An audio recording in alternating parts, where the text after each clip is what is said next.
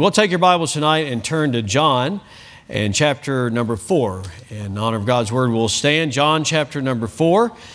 We'll take a week away from our series in the book of Job and um, look forward to getting back to that. We're seeing over and over there in that study that God is firmly in control and knows what's going on, and He made the ostrich very fast. So that's one thing that we've seen along with many other things. So, tonight, just um, with the business meeting and thinking about uh, our theme, I want to do some preaching along the way, also, just um, in light of the theme and in preparation, even with the, uh, the missions conference coming. Uh, those, those big events have a way of sneaking up on us. You know what I mean by that? I mean, before you know it, it's here. And something, something uh, that is of such great significance I think we need to get prepared for it just spiritually as a church family. So that's part of the effort here tonight. So in John chapter number four, we're going to look at verse 27 and uh, we'll, we'll, read through verse number 42. And we'll pick up some of the uh, rest of the account tonight. But for the sake of time, we'll just start our reading in verse number 27. The Bible says, and upon this, so we'll review what that was. But upon this came his disciples and marveled that he, Jesus, talked with the woman, yet no man said, What seekest thou, or why talkest thou with her? Can you hear their tone right there? Perhaps, why, why are you talking? Why is he talking with her? Can you hear them talking among themselves, perhaps? But nobody dared ask him that. The woman then left her water pot and went her way into the city and saith to the men, Come see a man which told me all things that ever I did. Is not this the Christ? Then they went out of the city and came unto him. So the men are coming, the men of the city. It's interesting to me that, that she went to the men, not to the women, maybe because of her reputation the women didn't have much to do with her. I don't know. But the Bible says the men came from the city. So they're coming, they're on their way. So in the meantime, all right, it says in verse number 31 In the meanwhile, his disciples prayed him, saying, Master, eat. But he said unto them, I have meat to eat that you know not of. Therefore said the disciples one to another, Hath any man brought him aught to eat? Did somebody else bring him something to eat? Jesus saith unto them, My meat is to do the will of him that sent me and to finish his work. In fact, that's an interesting study if you just carry that through. Even just in the Gospel of John, how many times it talks about Jesus doing the work that the Father gave him to do. It's an interesting study, but here it's very clear. He says, I, have meat to eat that you know not of. My meat, my food, what, I, what I'm living for, my meat is to do the will of him that sent me and to finish his work. Say not ye that there are four, yet four months and then cometh harvest. Don't, don't you have that saying among yourselves that there's four months in harvest, four months in harvest? Behold, I say unto you, lift up your eyes and look on the fields, for they are white already, already to harvest. And he that reapeth receiveth wages. So this is this is going on right now. He that reapeth, those that are reaping are receiving payment, they're receiving wages, and gathereth fruit into unto life eternal that both he that soweth and he that reapeth may rejoice together. And herein is that saying true one soweth and another reapeth. I sent you to reap that whereon you bestowed no labor. Other men labored, and ye entered into their labors. Notice uh, thir- verse 39 and many of the Samaritans of, the, of that city believed on him for the saying of the woman, which testified, He told me all that ever I did. So when the Samaritans were coming to him, they besought him that he would tarry with them, and he abode there two days. Most Jews wouldn't abide there two seconds, but he abode there two days. And many more believed because of his own word and said unto the woman, Now we believe not because of thy saying, for we have heard him ourselves, and know that this is indeed the Christ. Watch what they say here. Here's some Samaritans uh, with more biblical insight than Jews. The Savior of the world. Wow, that's awesome.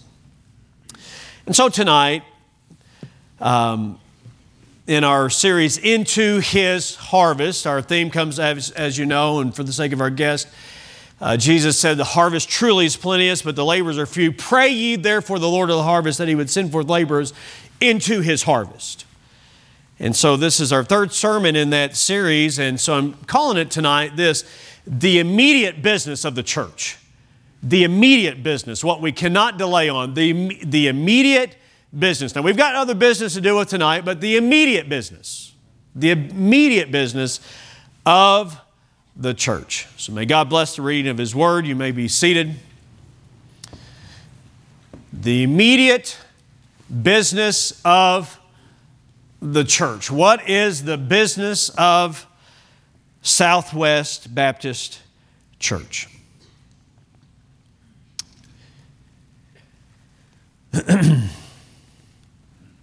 This text, in many ways, illustrates that there's a danger for those who have much exposure to Jesus or who have been long with Jesus or for a consider- considerable amount of time that they are in danger of saying less rather than more about Him.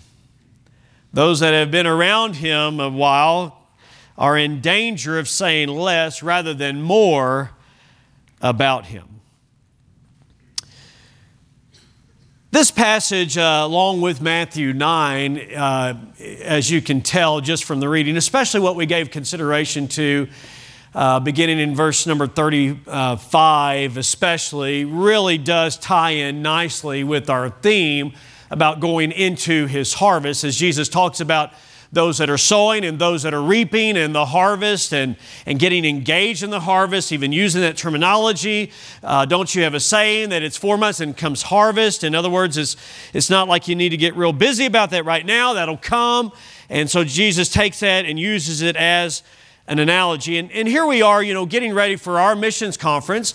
And uh, in fact, you maybe received an email today and about the from the missions voice and, um, and you can print out a hard copy. But 21 days of prayer in preparation. So, beginning a week from today, 21 days of prayer for the missions conference. And it'll lead you into, into praying for the missionaries that we have uh, that'll be with us. Seeing the multitudes is divided into these three different uh, weeks, basically. Uh, seeing the multitudes, being moved with compassion, and then praying for laborers into his harvest. And it gives a little uh, synopsis of each of the countries, such as Nepal, that, listen to this, is 90% unreached.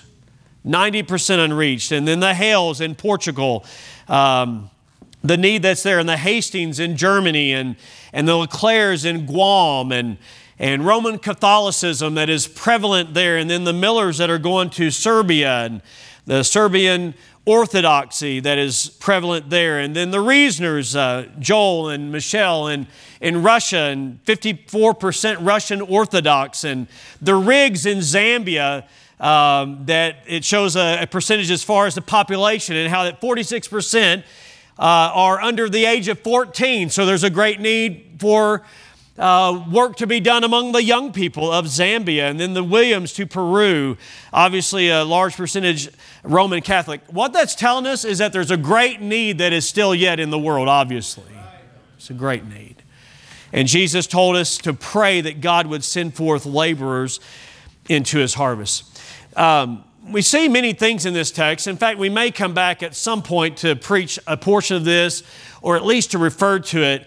But one thing I see here is that Jesus did not allow racial tension, tensions to keep him from the harvest. He was going from Jerusalem back to Galilee to the north. And typically, a Jew, many of you would know this, but I want to make sure that we're all on the same page here that the Jews and the Samaritans get, didn't get along because the Samaritans were half Jew and half Gentile. They were blended, a mixed race. And so the Jews didn't have anything to do with Gentiles, but they, they also didn't have much to do with Samaritans. And, and, uh, and so they would typically, if they were going, from Jerusalem up to the area of Galilee, then they would actually bypass Samaria by going on the eastern side of the Jordan River, even if it was out of their way. Now, Jesus intentionally went through Samaria. And many of you are familiar with uh, John chapter 4 and how he says, I must needs go through Samaria. And so he's on his way through, and he, he's uh, coming upon a lady that is at this well, um, and she's unnamed in the text. In fact, I think there's a contrast because if you are following along in the Gospel of John, you see that uh, Jesus needed no man to tell him what was in men because he knew men. There was a man named Nicodemus. That's John chapter 3. So then there's a woman here at the well who's a Samaritan woman. And so I like what one individual said about the contrast that is here between these individuals. And I, I just want to challenge us tonight with these things because uh, I don't think we can overdo it in terms of us being mindful of people and their souls and their spiritual need. This individual said that Nicodemus was seeking, she was rather indifferent. He was a respected ruler, she was an outcast. He was a Jew, she was a Samaritan. He was moral, she was obviously immoral. He was learned in religious matters, she was not, and yet both of them needed to be born again. Normally, uh, men didn't even speak to women in public like Jesus is here, especially a Samaritan woman. But, but I read and studied that even sometimes uh, men just wouldn't talk to women in public because of how that might be perceived. I even read one individual that said a man might not even talk to his wife in public. Now, I'm not advocating that. I'm just telling you what the Jews would do, that they wouldn't even talk to their wife in public just because they didn't know what people would think of if that was his wife. Anyways, I mean, they were just really rigid about that. Now, I'm going to advise every man here talk to your wife in public, okay? But, but I'm just saying, uh, here, here's the disciples coming up on the scene, and they see Jesus alone talking to this woman, and they know she's from Samaria. Now, I'm telling you, that that raise eyebrows. Now, there's nothing in, inappropriate here, of course, but they were talking about it for sure. Well, the, the disciples had, uh, they had gone to, um, to get lunch. Basically, they had gone in into the towns. So I thought about that. You know, I mean, they didn't have much to do with the Samaritans except if they were hungry and that was the only place to get a meal, then they'd be willing to go to the Samaritan restaurant or takeout and get some lunch and bring it back. So that's, that's what they did. So they interacted with people, evidently, to some extent, and then they came back or they were making their way back to Jesus. In the meantime, you had this discussion between Jesus and this woman. It's a wonderful discussion. And, and what you see is you see Jesus uh, patiently, lovingly bringing her to an understanding as to who he is. In fact, I love the progression here. Let me point it out for you. Notice that, that in verse number nine, she refers to him as a Jew. She says, How is it that thou, being a Jew, asketh drink of me, who is a woman of Samaria. What, I mean, Jews didn't have any dealings with Samaritans. They sure didn't drink after them. And you're asking a drink of me, and you're a Jew. So she first of all recognizes him as a Jew. Look at verse number 11. Some of you no doubt have seen this before, but I think it really is, is, a, is a good um, lesson for all of us. She says in verse 11, she saith unto him, Sir, thou hast nothing. So she refers to him as Sir. So he was a Jew. She says, Sir, you don't, you don't have anything to draw with. You can't draw any water up out of the well, sir. Look at verse number 19, though, after he, uh, well, I mean, he revealed her private life. Um, then she says, I perceive that thou art a prophet. So she went from saying, uh, You're a Jew to Sir to You're a prophet. And then in verse number 25 and 29, she says, Is he not the Christ? So she progressively came to an understanding as to who he is. Now, that's good for us to remember. It's not, it's not the main point of the message, but I think it's worth us bearing out here that as we deal with the lost, we need to understand, even right here in Oklahoma, there are people that don't understand the Bible. And they don't know the Old Testament and the New Testament, and we need to be patient with them and help them to understand who Jesus is. And Jesus very lovingly did so in helping her to understand exactly who uh, he was. Now, she was focused on material things. She was focused on the water there. She came at a time when the women would not be there. They typically would have come earlier in the morning. She's there at midday. I would say most likely because she was not wanting to interact with very many women in town because she knew her reputation, and they did too. She's focused on water, and basically just day to day living. You know, there's a lot of people living right here in Oklahoma City that you go to work with, you go to school with, that are just focused on getting by day to day. Jesus says um, that he wanted to offer to her water, that if she would drink of this water, that she'd never thirst again. He's, and she said, Sir, give me this water. Now, she didn't fully understand exactly what he was talking about fact, I do want you to see this that um, Jesus said to her in verse number 16, uh, verse 15, I'm sorry. She says, Sir, give me this water that I thirst not, neither come hither to draw. Jesus saith unto her, Oh, that's wonderful. I'm glad for you to have the water. Is that what he says? No, he actually says this Go, call thy husband and come hither. This is the shortest conversation that the woman had. She says, I have no husband. It's all the explanation she gave. Jesus said, You thou hast said, Well, I have no husband. Verse 18, for thou hast had five husbands, and he whom thou now hast is not thy husband, and that thou sayest thou truly. Do you see the point Jesus is making there? He's not going to give her eternal life until she understands her spiritual need. Now, sometimes I, I'm afraid that we get a little bit too um, hasty in our evangelism, and when somebody's ready to pray, we're, we're excited about that. And I think we should be, but we also need to be mindful before a person can call on Christ, they've got to understand and be convicted of sin to the point where they recognize, I need salvation. And that's what Jesus is doing here as he explains this to her, or bears out what her life is. And I, I, was encouraged to be reminded of this thought the one who knows you best loves you the most. The one who knows you best loves you the most. He dealt with her in that way. She begins to try to turn the conversation towards um, you say that it's in Jerusalem, everybody ought to worship. You know, it's amazing how people are, are very inclined to talk about religion whenever you start talking about their sin. She's trying to deflect a little bit, but he talks about that, but then he steers it right back to what her spiritual need was. And, and so, our intent tonight is not to deal with all of that. But our intent is basically this to, to see that our Savior tenderly dealt with this individual because she was an eternal soul that would spend eternity either in heaven or hell. And He loved her regardless of her past. And he loved her regardless of her nationality and, and all those things. He loved her and he saved her, and she came to an understanding that he was indeed the Christ.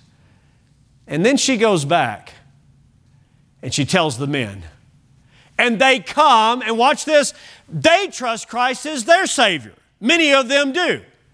Now, listen, she had no formal training, she had no outline to use, she had no prepared speech. Here's all she did I found a man who told me everything I've ever done. Is not this the Christ? She had a testimony. If you're saved tonight, then you have a testimony. you don't have to have theological training. You don't have to know all the Bible. All you need to know is that He knows you and He loves you and He saved you, and you can tell somebody else about Him. That's all she did. That's all she did. And the whole city came. I mean, really, a, a, citywide revival, we might say, broke out, and people are being saved all because a woman with a dreadful past got saved and got others in the sound of the gospel. Amen. Now, the interesting thing to me is the disciples. They'd been in the same city she was from. Maybe they had interacted with the same men, and yet evidently they said nothing about the fact that Messiah was back down the road. Hmm. Well, all right. I wonder what went through their mind. Let's get in here and get out. Like most men who go shopping. Get what we need, get out. Right? Amen? Like the Marines. Get in, get out. I mean, just let's get the job done, let's get out. Yeah. That's good. But I don't think it was just, you know, they didn't like shopping. I think it was this Samaritan town, let's get in here, get out of here. Because um, I don't know what all his plans are, but I don't think it's time for the Samaritans to be saved that's going to take a lot more work than what we can do today. I don't know what all went through their mind. I realize I'm speculating here, but, but maybe they were thinking, you know, this is going to take some time. I mean, we're seeing some great results in Jerusalem and Judea and, and all that's going on there, but, but Samaria, really? Samaria? That's going to take, oh, probably more than four months to see a harvest there. And so they were rationalizing in their mind. I don't know, but all I know this is they didn't hand out one tract they didn't invite one person. Now they didn't have tracts, but they didn't, they didn't invite one person. And they come back to Jesus and they see him talking to her and they wonder why is he talking to her? And it's rather awkward but then they see that she leaves and she leaves her water pot behind. Why? Because something became more important than what she came for in the first place. And because she came to know the savior and that changed everything. And so then they come up and they say to him master eat. We've we've got lunch. We got lunch. Eat. Now this is what's left of my lunch from today Ironically, I was studying this passage while eating lunch. And I, got down to the place where it said, and Jesus says, I have meat to eat that you know not of. And I was consumed with my lunch and I was convicted, so I thought the rest of us needed the same conviction. Master, eat. Eat. Uh, nothing wrong with eating, amen. Amen. You know, I, I'm still got a pear in here and two Hershey's Kisses. I didn't pack my own lunch, as you can tell. Anyways, all right. Um, I said, Master, eat, come on. What? And he, and he says, I have meat to eat that you know not of. I mean, that even sounds spiritual. But they didn't take it that they they said, who, uh, what, Uber Eats? What? I mean, who, who came by, right? Who delivered? No, nobody delivers out here. Who gave him something to eat? Did you, did you get? No, I didn't give him anything to eat. I have meat to eat that you know of. And, but his meat, he says, my meat is to, to do the Father's will and to finish his work. Say not ye, don't you? Jesus is, is he's trying to teach them a, a lesson here. They were so focused on the immediate hunger pains. They were so focused on what was temporary that they were missing what was eternal. They were so consumed with it, with what was temporary. And, and he says, Now you have a saying and this is most likely what it was, a saying that, you know, four months, then comes harvest. So in the meantime, you know, we don't have to be in like in a real hurry because, I mean, you got to sow and you got to wait and you got to wait, you got to wait. So we don't have to be in a real hurry about this. I mean, it's going to be four months until we get back out in the field. I mean, we're going to do some weeding, we're going to do some working, but, but really we've got four months. He says, now you've got that saying, but here's what I want you to do. Lift up your eyes and look on the fields. For they are white already. Like right now, they are all ready to harvest right now. Now he says, Lift up your eyes and look on the fields. Now, here's, in my estimation, the timing of this is very key to the passage. And I think what he's saying is, Look, look right here, look. And he's not, maybe he's pointing out to the field. I don't know what time of the year it was. It could be that there was a physical illustration here. Maybe there was wheat that was beginning to come in, but, but maybe it was not. I believe the bigger picture here is this that these men from that Samaritan city were on their way, and maybe even they were wearing white, white robes or lighter colored clothing because they would do that, you know, to, to stay cooler and such. I, I don't know. I don't want to read too much into it, but I do know this. He's saying, look, listen, look, look. Get your eyes off of this and look out on the fields and see that they are white already, the harvest, and you don't have to wait. They're ready right now. The needy are ready. The needy are ready. They're ready to be saved. They have an eternal soul. And so I'm saying to us tonight that the immediate, what we cannot put off, that which demands our immediate attention, the immediate responsibility, the immediate business of Southwest Baptist Church is the harvest of eternal souls because they are ready to be saved and they will spend eternity somewhere. But too often, we're consumed with what we're eating for lunch and all that's in our bag. And we've got to lift up our eyes. And I'm praying that even messages like this and others that we'll hear in the missions conference and others along the way that would cause us to realize that there are souls that need to be rescued, there are souls that need to be saved. And let us not grow weary of hearing that because it is just because we get weary of hearing it or kind of get used to hearing it, it even becomes rather cliche cliche does not change the fact that there are men and women and boys and girls that will spend an eternity somewhere and they need somebody that'll be concerned about them. And Jesus says, those that are reaping receive wages. Hey, you, in other words, I think what he's saying right there, I hadn't really ever paid attention to that part of the verse, but I believe what he's saying right there is you need to get in on this. Those that reap receive wages. Uh, don't miss out on this. Does everybody hear that? Don't miss out on this. Don't get so busy about what you're doing. And it's not that it's a bad thing, it's a good lunch. It's a good sandwich. It was good chips. Those are all gone. It's a it's good. It's a good lunch.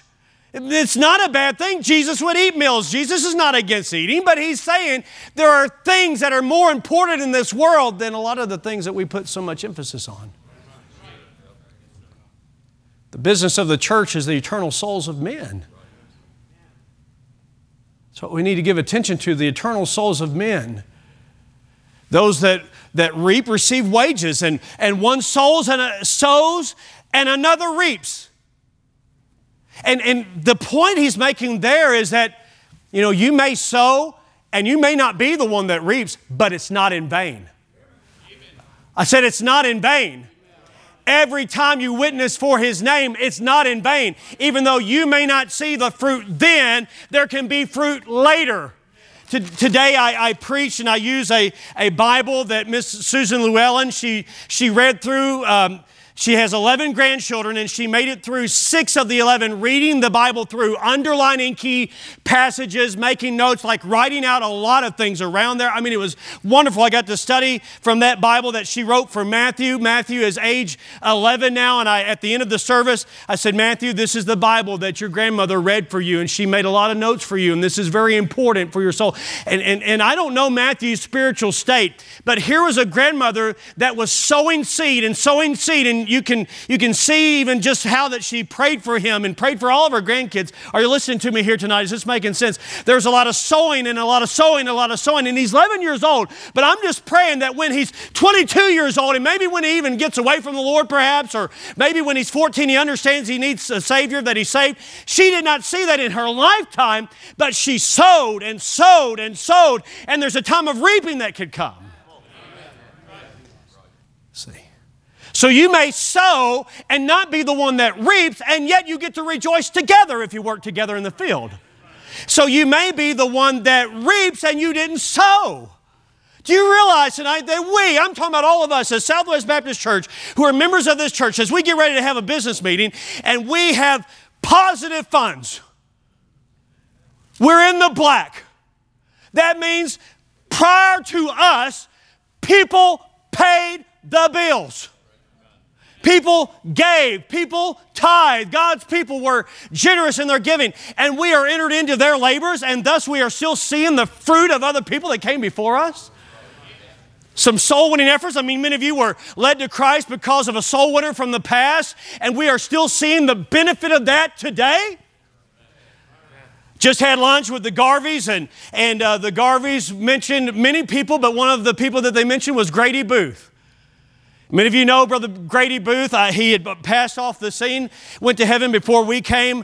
His son, Larry Booth, had a huge impact on my life when I first got here. I mean, huge. It's hard for me to measure just what an impact that a Larry Booth had in my life, honestly. But, but see, here's the Garveys, you know, uh, 21 years later, something like that, that they said Grady Booth greeted us at the door and called us by name and made us feel welcome here. 21 years ago and they still remembered it. You know what that is? That is fruit that just keeps on giving. Just keeps on giving, just keeps on coming in. It just keeps on, and it's all to their account still. Hey, do you want something to your account? You know, that's not selfish speaking. That's just saying, you know, uh, well, I want my life to count for the Lord. And so now you watch the Garveys and they're interacting with people that, that are coming into the church. Well, all that is because somebody invested in them, that invested in them, and now they can invest in others. And this thing just gets growing. This is pretty exciting when you stop and think about it. A lot more exciting than a tuna fish sandwich. That was good, by the way. Some of you not convinced.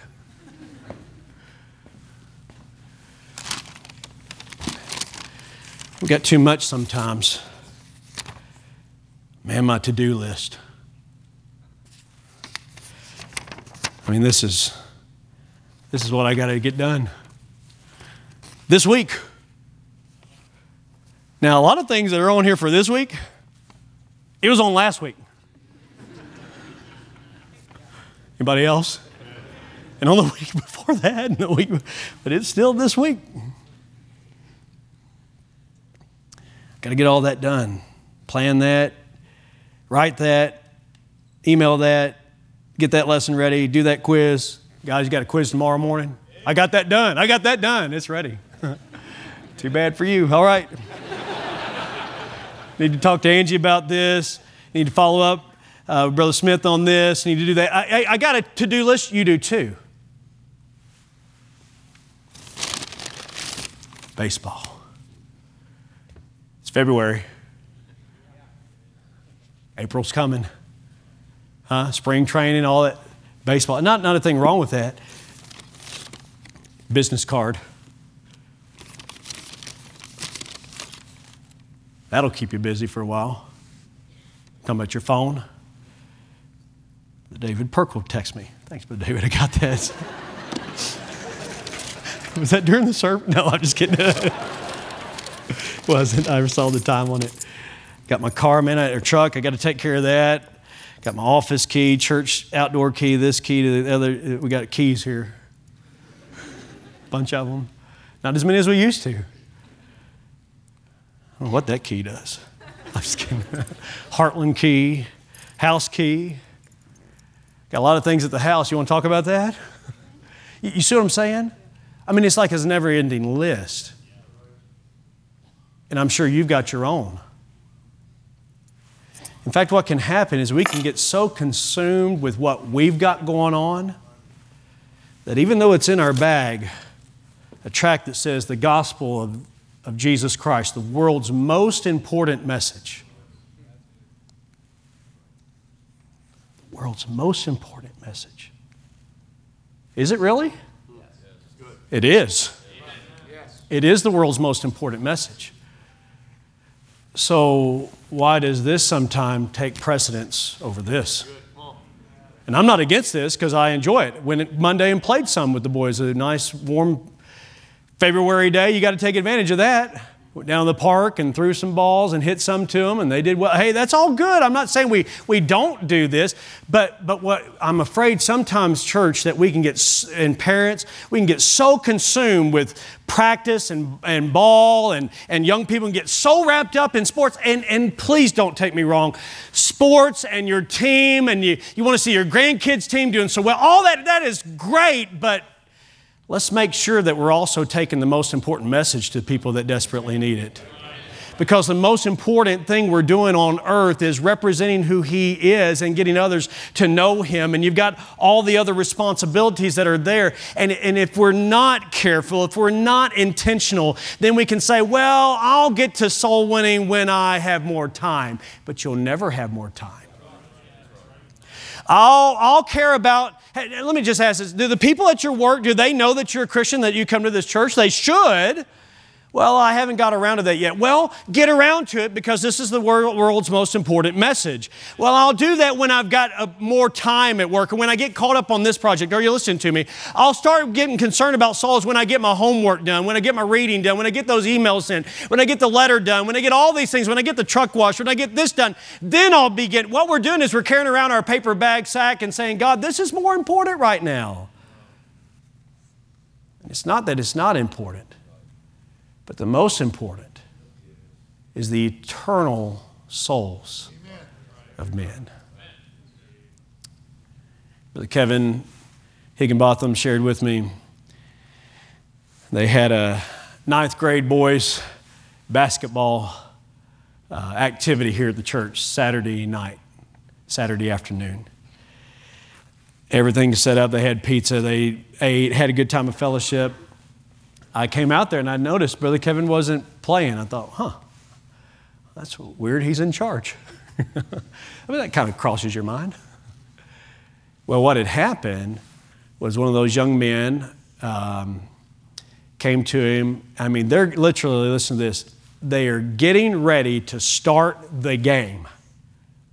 And this young man comes up to him, and he's been coming to Southwest Baptist Church for a while. Hey, by the way, it's encouraging. There's a lot of young people that are back in church now. They've been coming to Southwest Baptist Church for a while. And, and he came to Brother Kevin, and he said to Brother Kevin, I think this is how he said it, and Brother Kevin could correct me uh, if it's not, but I think he said this Hey, uh, do you save people?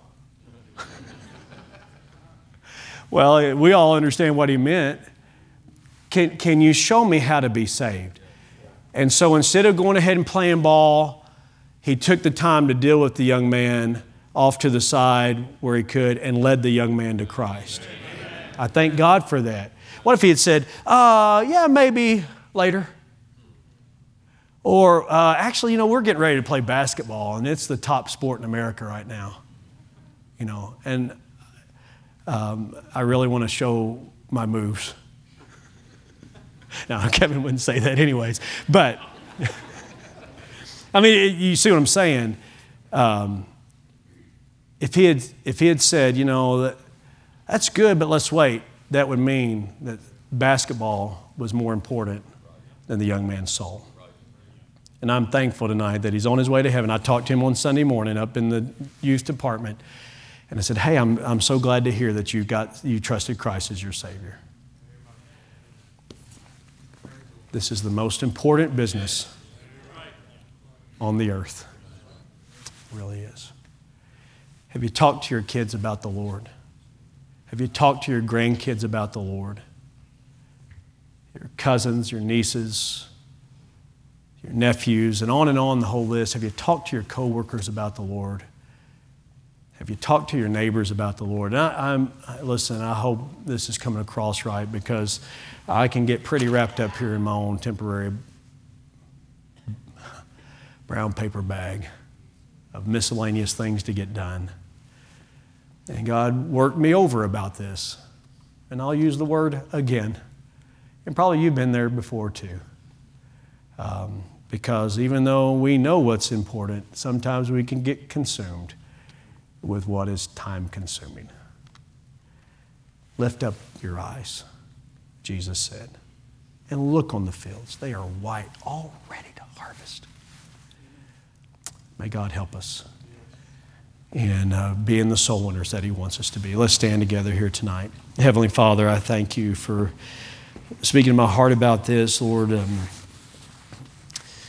in many ways, um, just needed the reminder and and um, thank you for the conviction that you bring and the lessons that you teach, dear Lord. And so we just pray that you'd help us now, God, as we lift up our eyes onto the fields and we look into the harvest field and we see that they're white, all ready to harvest. Please help us now in responding to your message to us. In Jesus' name, amen. Page 251, we're going to sing uh, tonight. Some have already come here to this altar and and uh, I encourage you uh, to do that here tonight. The Lord spoke to your heart. Let's take some time to respond to Him as Brother Aaron leads us on this first verse.